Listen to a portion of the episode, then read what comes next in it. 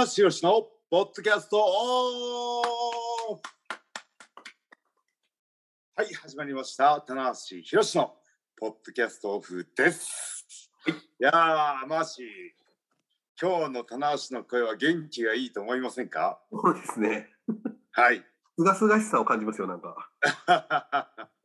いやー今回もですね、あのーリモートの収録ということで、えーね、まあ、お聞きづらくならないように、えー声を張ってね、えーやっていきたいと思いますので、よろしくお願いしますということで。お願いします。今日も、はい。はい収録しております。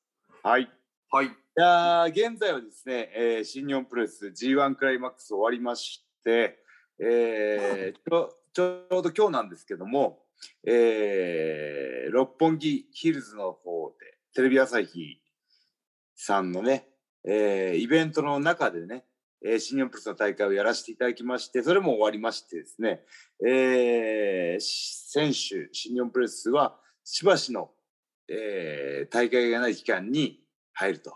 そうですね。まあ、まあ、夏休みですね。はい。ようやくというか、はい。まあちょっと、これで、まあ人起こしというかね、ついたというか。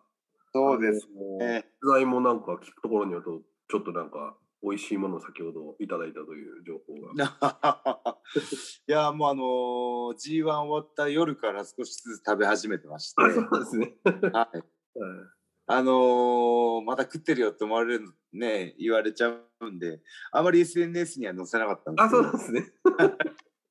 今日はカレーをね言うと、やっぱ、カレーをね、恒例のカレーをたくさん食べてきまして、いいですね。それは、はい。何カレーだったんですか？えーチキン煮込みのほうれん草トッピングで、カニクリームコロッケを2個。2個？はい。で、えー温泉卵2つと、おおすごい。えーライスが、ちょっとあの、1キロはやばいなと思ったんで、はい800円にしてきました。変わんね顔十分十分です。え。はい。はいカニクリームコロッケが1個あれば十分、もう2個あれば十分。普段行かないでしょうか、ニクリーム。いい普段行かないやつを。まあまあでもね、これは頑張りましたから、まあそのくらいはね、やっぱりちょっと、いやー、でもないとそれは。予選通過ならずということで、まあね、あの応援してくれた皆さんのね、期待に応えられなかったのはね、非常に悔しいんですけどもね、まあその辺の僕のね、心持ちも含めて、ちょっと語っていきたいと思いますので、よろしくおお願いします。ということで、今回のメンバーは、100年に一人に在棚橋宏と、はい、マシモです。よろしくお願いします。まあ、ちょっとやっぱその G1 のね、お話、やっぱり皆さん興味あると思うんです。まあ、ちょっと最初にその、ちょっと僕はちょっと今日、あの所要で行けなかったんですけど、まあ、この六本木ヒルズ、でちはいょっといろいろ大変なことがね、あの起きてましたけど、田無さんの身に。そうですね。はい。お尻を出したこう一等賞ということで、はい。G1 には一等ならなかったんですけど、お尻を出して一等賞になってきましたけどね。お尻は出しだと。これあのまあちょっと、なんていうんですかね、はい全部出たわけではないんですけど、もちろん全部出たら危ないんですけど、あもう全部出たら、あのね、出禁に、六本木ヒルズ出禁になりそうなので、ですね。まあ、六本木ヒルズの人もちょっと若干ね、あ冷や汗をかいたと思いますよ。あの人はい。あのーそうですね。だから、あの、アンダーと言いまして、あの選手がね、あの、ショートタイツだったり、ロングタイツの下に入っている、さらにその小さい、あの、アンダータイツっていうのが、まあ、見えてしまったぐらいで、ええまあ、ギリギリ、事故はなかったです。そうですね。はいギリセーフというか。ちょっとこれ、はい 事故、セ事ーフかどうかはちょっとわかんないですけどね。故、わかんないですけど、まあアウトではないというか。アウトではないですね。はい。ただ、あのーちょっとあの僕とね、あのまあ、矢野選手は、えー、そそくさと帰帰って帰ろうとしたんですね。もうバックステージの方に。そしたら、あの、和藤選手がマイクを取りまして、ああ、そうですね。はいはい。そう。で、あのー田口さんと、もう一回タッグ組んでね、今のね、ジュニアタッグのベルトに挑戦しましょうよって言って、ね、まあ、あのーリング上でマイクアピールがあったんですけども、はい。僕は、あの、今やる？と思いながら、この大会でっていうのはね、ちょっと、はい。あこのお尻を出した後に、あの、他の試合でもいろいろ動きはあったんですけども、はいはい。あのまあ、このね2人とも決断してねな あのやった試合の後にあそうかすまんかったなと思って。ちょっとね、はい。お尻のインパクトがちょっとあまりにもね、いやー本当に思わぬ結末が待っていまして。これ、田中さん、お尻出たのはビリー・ガン戦以来ですかね、これ。そうですねはい。あの、大一体4年に1回ぐらいのペースでには、はい、してるんですけども。オリンピックぐらいの頻度でねそうで、すね。あの、はい。逸材のお尻がたまに見られるという。そうですね。また次は4年後じゃないかなっていう気がしますけど。なんかで雰囲気もすごい良さそうな感じでしたね、すごく。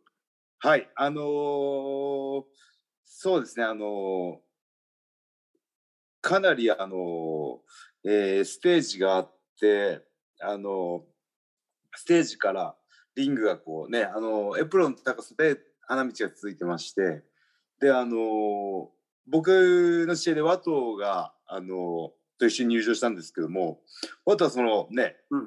あの客席の間の花道を走って、まあ、前方回転前して、ね、リングインしたんですけどもなんだよあれって言って、ね、こう試合後聞いたんですよ。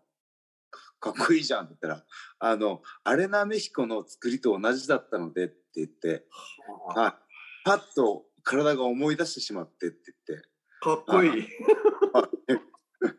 いや僕もアレナメヒコ出てますけどっていう話なんですけど 特に思い出せ、出しませんでしたけどと。特にやってはいなかったんですけど、あのよくね、あのメキシコの選手がね、トップロップ越えて前前方回転でね、あのリングインするんですけども、それをね、あのワトがやったっていうか、まあなんか、あのなるほどなっていうね。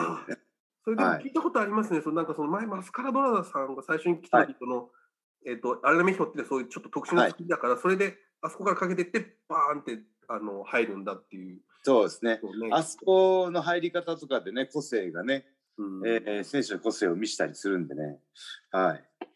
ワトに仕掛けられましたよ。さすがっすね。なるほど。はいわかりました。ね、ちょっとまたね、ちょっとぜひあの来年もというね話もありましたので、ぜひまた。そうですね、今回、あのね、あのファンの皆さんにね、チケット買っていただいて、まあ、完全にこう幕でシャットアウトした状況での大会だったんですけども、ね、もう少しあの新日本プロレスが力をつけてこれば、あのやはりこう、通りがかりで、パッと目にしたプロレスで好きになってもらえるかもしれないということもあるので、まあ、コロナの感染あの感染状況もあるんでしょうね。やっぱこうね立ち止まって人が密集してっていうのもあまり良くないと思うので、ねまあ、でもなんかこうこういうお祭りの大会だからこそあの知らない、ね、プロレスを普段見ない方にも見てほしいなっていう思いはね、確かに、えーありました。はい、うんそれはそうですね。うん、はいそれは来年からの、まあ来年あるかわかんないですけどね、課題という。はいそうですねなんか毎年やりたいですねなんかね本当にこれになるとまたちょっとね、いろいろなまた仕掛けだったりとか、いろんなはいものがね、できますんで、ぜひちょっと、えー今後またね、見守りたいと思いますけども。そうですね。まあでも G1 終わって中1日だったんで。はい。なかなかえぐいというかね。そうですね。いやまあ選手ね、まあ疲れた顔なんか一切見せみんな見せないですけども、いやみんなねタフだなと思って僕はね控室とかねリング上の様子を見守って見てましたね。うんまだちょっとまあか完全にモード言わが変わってでね疲れない選手が結構多いんじゃないかなっていうね。言わないだけで。言わないで 僕が言ってるだけで。言ってる人は大丈夫なのかっていうね。そう言ってる人が一番不安っていうね。はい、まああのなかなかね、あの、あのとてもあのリ G1 のリーグ戦からのああいう大会だったので、イベントの大会だったので、すっごいねなんかこうまた違ったいい空気感、なんかこうし殺伐としてないというかね、うん楽しもうっていう空気があるね大会でした。うん。はい。ちょっとね、ツイッターなんかでも G1 高野菜みたいなね、ことを言ってた人がいました。まあ、そんな本当に、なんか打ち上げ大会みたいなね、いいムードの大会だったなそうそうなんですけども、そうそういうスタンスのケツ出してる選手と、はい、G1 のテンションを引っ張ってきて、まだまださらにこうインラインをふっかけてね、ネクストだっていう選手との結構ね、あの温度差があった試合ですかね。あ まあまあまあ、その辺ちょっとね、まあ、G1 の、まあ、やっぱちょっとね、皆さん、まあ、田中さん、あのね、最後、あのー、リングサイドで放送席も座られましたけど、ちょっとまあ、はい、ね、G1 の全体のちょっとね、まあ、総括的な部分をちょっと、で、まあ、来週ちょっと、えー、田中選手に絞った、ちょっと反省会というか、はい。えー、伺っていきたいんですけど、まあ、今週ちょっと、まあ、そどうですかね、逸材から見たこの今年の G1 っていう部分をちょっと聞いていければなと思うんですけど。いやそうですね、あのー、えー、4ブロック制だだったのが、まあ、一つのポイントかなと思いますね。そして、あのまあ、4ブロックの中で、まあ、この選手が行くんじゃないかっていう必ず選手がね1人いて、えー、まあ A ブロックだったら岡田、えー、B ブロックだったら、えー、誰ですかね。J 選手かね。J 選手。あ J か。J, J, J だなっていうかねそう軸になる選手がいたのがすごいなんか予想がね面白かったんじゃないかなってね。なるほど、なるほど。棚橋いるけど内藤だろうなとかね。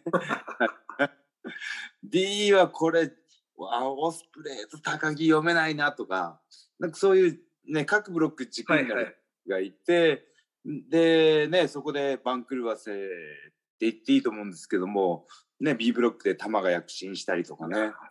あいや、もうね、本当にタマトンガの活躍がすごかったんですけども、なんかよよあの4ブロック制でね、どうなることかと思ったんですけども、あのいい部分が出たんじゃないかなとは僕は思います。ちょっとやっぱりね、最初はそのまあいろんな意見、28人という、はい、まあちょっと数の多さでね、ちょっといろんな意見もありましたけども、はい、はい、まあ、まあ、終わってみてみればという感じですかね、いいいい形になったのかなっていう。そうですね、はい。あと、そのね、あの繰り返しになってしまうかもしれないんですけども、このね、コロナ禍において、プロレスの楽しみの一つとして、まあ、その優勝予想であったりとか、ね、リーグ戦の進行状況を見ながらね、あのまあ、この先の戦いを予想していくっていうのもあるんですけどもその予想の部分でさらにこう複雑化させるというかで 2, ブ2ブロック制だったら AB こっちとこっちでこの選手この選手じゃないかっていうね予想で終わってしまうんですけども4ブロックになるとまた組み合わせが倍になってなるほど。とさらに頭をひねらひねらないと、はいはいはい。はい、このプロレスを見る前の段階での楽しみを増やせないかなっていうのはあのまあ僕らねその新日本プロレス側としてその試合を提供する側としてそう感じてくれたらいいなと思いながらね、うん、あの思感じながらそのファンの方の反応を見てましたね。うん、うん、よりこう考える楽しみというかがまあ、はい、増えたまさに通り、はい、うん、考えそのねそのいかにこうねそのコロナ禍で足りなくなった部分をあのプラスアルファしてもらう、ね、うん、はい、脳内で楽しんでもらってとかね、うん、はい、うん、なんかそういうのはね思いましたね。うん。でまあ、やっぱちょっとそのね、まあ、一番最初にちょっとクライマックスの部分からもう聞いちゃおうかなと思うんですけど、はい、ズバリこの決勝戦そして優勝に含めて、あの試合ってどういうふうにご覧になりました、はい、いやー、あのー、いやレベルとかね、すごいですよ。はい。あのー、スタミナもそうだし、ね、連戦戦い抜いてきてダメージで2人ともパフォーマンス落ちないしとか、ちょっとね、僕はもう本当にえー、寒気を感じるほど、その高いレベルでの試合というかね、はい。いやここまでプレス行っちゃったかっていうね、はい。あのーすごいなっていう尊敬の部分と、あのーどうにかしなきゃっていう、なんかこあの、なんかこう、危惧する部分もね、あ。うん。妨害と言われたらもうおしまいなんですけど、なんかね、また違うアプローチでのプロレスの楽しみ方っていうものも、ね、提供しないといけないなって感じたんですけども、これね、これなんかの状況に似てんだよな。何かな。あの、2010年とか11年ぐらいの大阪の柴田石井戦とかかな。あとはプリンス・デビットとかの試合かな。なんか、すごいその、えー僕がメインイベントで待ってて、うんあの、セミとかセミ前とかで、ボーンと跳ねる試合の、跳ねた試合が、なんかその、の感覚にすごい似てるんですよ。ええあなるほど。圧倒的なこの、なんか、なんて言うんだろう。えー、凄さとかね、運動能力とかで。うん。引っ張っていく、楽しんでもらうプロレスというか、はい。はい。なんか、ちょっとね、あの、い僕の記憶も曖昧なんであれなんですけど、はい。まあ、だから、同じね、戦い方で、僕がオスプレイとかね、岡田に追いつくっていうことは、まず無理なので、でも、あの、プロレスでは負けたくないと思うならば、あそれ以上に頭を使わないといけないっていうかね。うんこれはもう本当に僕以外の選手へのね、あの、ヒントになるんじゃないかなと思いますけどね。うん。なんかあの、あそこに入ってって、やっぱりこう、晴れるのは高木選手とか、なんですけど、これがね、あのー、J だとうん。ま試合のペースが変わってくるんですよ。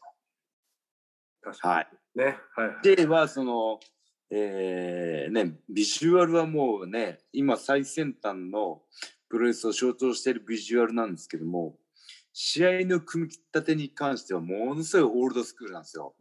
このね、ギャップにね、あのープロレス通の猛者たちは一撃でやられるんですよ。なるほどそうはいいわゆるギャップ萌え的な。ギャップ萌えで、うわ、こいつものすごいクラシックだな、オールドスクールだなっていうビジュアルだけ最先端なのにっていうね。はい。っていうね。はい。まあ、とにかく恐ろしい選手たちがね、うん今、新日本に集まってますよ。うん。そしてね、岡田選手の2連覇というになりましたけども。そうですね。あのーまあ、試合、僕ね、あの、本当にリングサイドで解説させてもらって、えー見てたんですけども、うーん、オスプレイの攻撃力、やっぱりね、特化、とそこに特化して、やっぱ見てしまうというか、まあ、飛び技もあるし、ヒドゥンブレードもあるし、やはりその、攻撃的な選手っていうイメージがね、やっぱりあって、で、岡田がね、どうそれをさばいていくか、受け切っていくのかっていうようなね、そこの視点にフィックスして見てたんですけど、あのーちょっとね、あのーやっぱり体格差ももちろんあるんですけども、あのーやっぱ強烈ですよ。技一個一個は強烈なんですけど、うわ、これ危ない、これ効いてんな、これ、これ決まるなっていう、危なげない、危やばいと思った部分が、本当ね、なかったんですよ。ああ、岡田選手に。岡田に、岡田、岡田選手。うわーこれはもう、これは岡田選手も危ないかっていうのが、そんなになかったと。そうですね、ファン、ファンの目の方の目線とちょっと違うかもしれないんですけども、も。はい、あのーもちろんね、オスプレイが何度もね、こう、ね、スリー取りそうになって、ニアホールもあったんですけど、僕見てて、岡田のこの安定感というか、強えな、こいつ落ち着いてんなっていう、まあ、入場からね、あのーこうやっぱこう気負ってるオスプレイっていうのはちょっと感じてて、はい。それに比べても、やっぱり爆発の、爆発が違うというかね、入場してきた時の岡田和親の、その落ち着き具合っていうのが、まあそこでまあちょっと最最初に、これはうん岡田有利だなっていうのは感じましたけどね。うん。まあ、今回ね、オカオスプレイ選手はは初の決勝のね、はいまあやっぱ田中さんもよくおっしゃってやっぱあれもう本当に独特の空気感がね、そうですね。決勝、優勝決勝点ってあるはって、ね、おっしゃいますもんね、やっぱね。はいうん僕はお本当にあの解説席でねあの解説しててでも出たいって気持ちもあるんですけどなんて楽なんだろうと思って ああそうか今このスキー場の選手はものすごいプレッシャーと戦ってるんだろうなという達することはできるんですけど変わってあげることはできなかった まあやっぱりあそこに行くまでの時間だったりとかね、そう本当にその始まる前の緊張感とかはもう、もう立った人にしかわからないですもんね、あそこにね。そうですね。うんはい。まあ、それをね、あのー岡田はね、去年もうん。20年もね、2年連続決勝に出てると。ね、あのーで、そこ、ちょっとね、あの、やっぱりこう、ざ悔しい結末でね、岡田としては終わってしまったという部分で、あのーそこの2年越しの、2年分の思いもあって、いや、そうですね。うん、だからそこがねやっぱオスプレイとの差があったかなっていううんね。うんうんうん。完全に肝が座りまくっているというか、はい。。ありましたね、なんかね。いやーもう本当に今30岡田何歳だ ?6 歳かな ?4 歳 ?5 歳かな？それぐらいですね。36かなうん。あれ ?34 かな？いや、36だな。僕の、あ、違う。僕の僕と10個違うのか。34歳ですね。こはい今年34か今。年で35になる。じゃあ34は僕があの IWGP 連続で11回やった時で多分ね肉体的にはね今岡田はねそのすごくね充実してると思うんですね。その技術と肉体のバランスが一番こう取れ完る。僕が取れたのが34だったんでね、うんまあ、岡田はそれを23からずっとやってるわけなんで。ちょっとは始まりがあの早いっていうのありますね、岡田選手の場合ね。い。やー。23からずっと34歳ぐらいのコンディションを保ってると。ねいやー。でも本当に今年はね岡田恐ろしいと思いますよ。今年というかねあの G1 取ってね。まあドームでねもうやるって言っちゃってますしね。そうですね、あれもちょっとなんかちょ衝撃が走りましたけど。いや権利証問題はあのーまあうすうすみんな思ってる思って。いたんといえば思ってたんですけどそれをまあそのドーム G1 終わってドームまでねさらにこう注目度を上げて盛り上げていくための一つのね手段として残してたっていう部分はあってはいまあでもそこでねその挑戦者が変わったっていうのは過去に1回ぐらいしかないのかなうんイブシ選手が敗れるっていう、はいね。はいはいはい。はい。まあだからそんなそれだったらもうねその G1 っていう部分の価値をさらに高めてねドームにそのまま行ってしまおうっていうのは岡田が言言ったからありなんじゃないですかね。あこれ実は一番最初の権利証のね、その取ったのが岡田選手、始まったのが岡田選手かなっていうのがあったんで、まあそういう意味ではこうぐるっと一周したのかなっていう気もね、ありますので。うんそうですね。だから権利証で盛り上げてきたもちろん時期もあって、だから権利証のその権利証を持ってドームにねたどり着くっていうこのシステムの役目が終わったんじゃないですかね。はい。もうその G1 チャンピオンっていうものをさらにステータスを上げていくのであれば、この権利証システムはもう今年で終わりでいいんじゃないかなっていう気がします。なるほど、なるほど。はい。そうですね。まあ、うん言うてももう8月の終わりですから、そんなにないですしね、時間的には。そうですね。はいまあ、あの、これ3年ぶりの夏開催っていうところもポイントだと思いますよ。はい。まあ、あの、2021年、20年は、もうあの G1 が秋開催だったので、終わったらもうドームだったんですよ。そうですね。あ確かに確かに10月本当に一呼吸置けないっていう感じでしたそねうそうそう。は いえ、もうドーム？って言ってね。うんはい。だから権利書がそこで権利書をかけて戦うっていうのもね、本当1回か2回とかね、それだったらもうなしでいいじゃんっていう感覚があって、まあね、今回3年ぶりの夏開催ですけども、うん、まあこの過去2年を振り返って、その権利書が機能しないのであれば、もうあのやめてもいいんじゃないかっていうのが岡田の多分思ったポイントなんじゃないかなと思いますね。うんいやー、でもな、ちょっと強かったな。いやー、ちょっと、あそこまでの感じを見されると、これはもう、誰もがもう、これ納得という優勝だとねそうなんですよね。ね。うん。ちょっと、田中さん、そろそろ時間があれなんですけども、まあ、後半、まあ、来週、田中さんの話をするとして、なんか、とりあえず、現時点でその他になんか G1 関連で、なんか、お話、まあ、武道館とかですかね、ちょっと、この選手気になったみたいなのあありますかね？ああ、やっぱりオスプレイですかね。うーん。うん。もう本当にあのーヘビーとしては100キロぐらいなんで、ちょうどね、リミットぐらいの選手なんですけども、いやー、よくね、よくぞ決勝まで戦い抜いたっあていう。はい。なんだろう、あっぱれ、あっぱれですよ。ああっぱれ、あっぱれいただきました。僕がオスプレイこれ、あの、にあっぱれ200回以上やって初めてですね、あっぱれ、あっぱれ。あっぱれ、はい。あ これ、あの、味を占めると厄介ですけどね。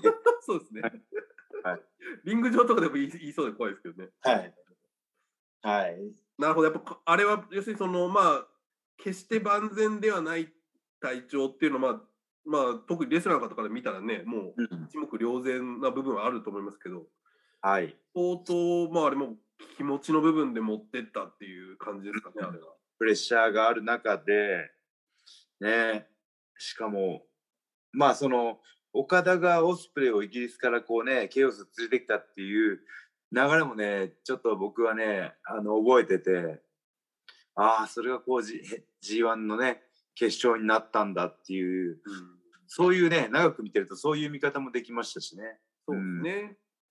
ちょっとエモかったですよ。ね。うんちょっとこう一回ね、もうその関係は否定してましたけど、まあ、そのはい兄弟分みたいな部分っていうのが、やっぱりこう終盤のエルボー合戦みたいなところは、どうしてもやっぱりちょっとこう、その関係性をね、見てしまうというか。はいうんそうですね、僕はあのその最後エルボーを打ち合いながらも、ヘロヘロになりながらも、なんかこうね、嬉しそうに笑った岡田の顔が2回ぐらいあって、すげえ印象的だったんですよね。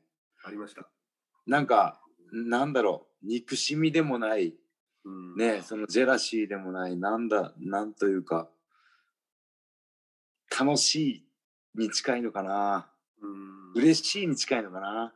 うんそういうなんか、あの笑顔は、またどっかでなんかこう、ね、なんかの媒体で、岡田に語ってほしい笑顔の真相ですね。うん。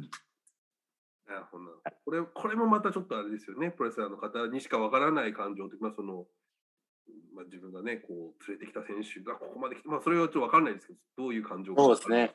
うん僕もあんまりこう、リング上ではね、あの、笑ってはないので、お尻は出したりしますけど。そうですね。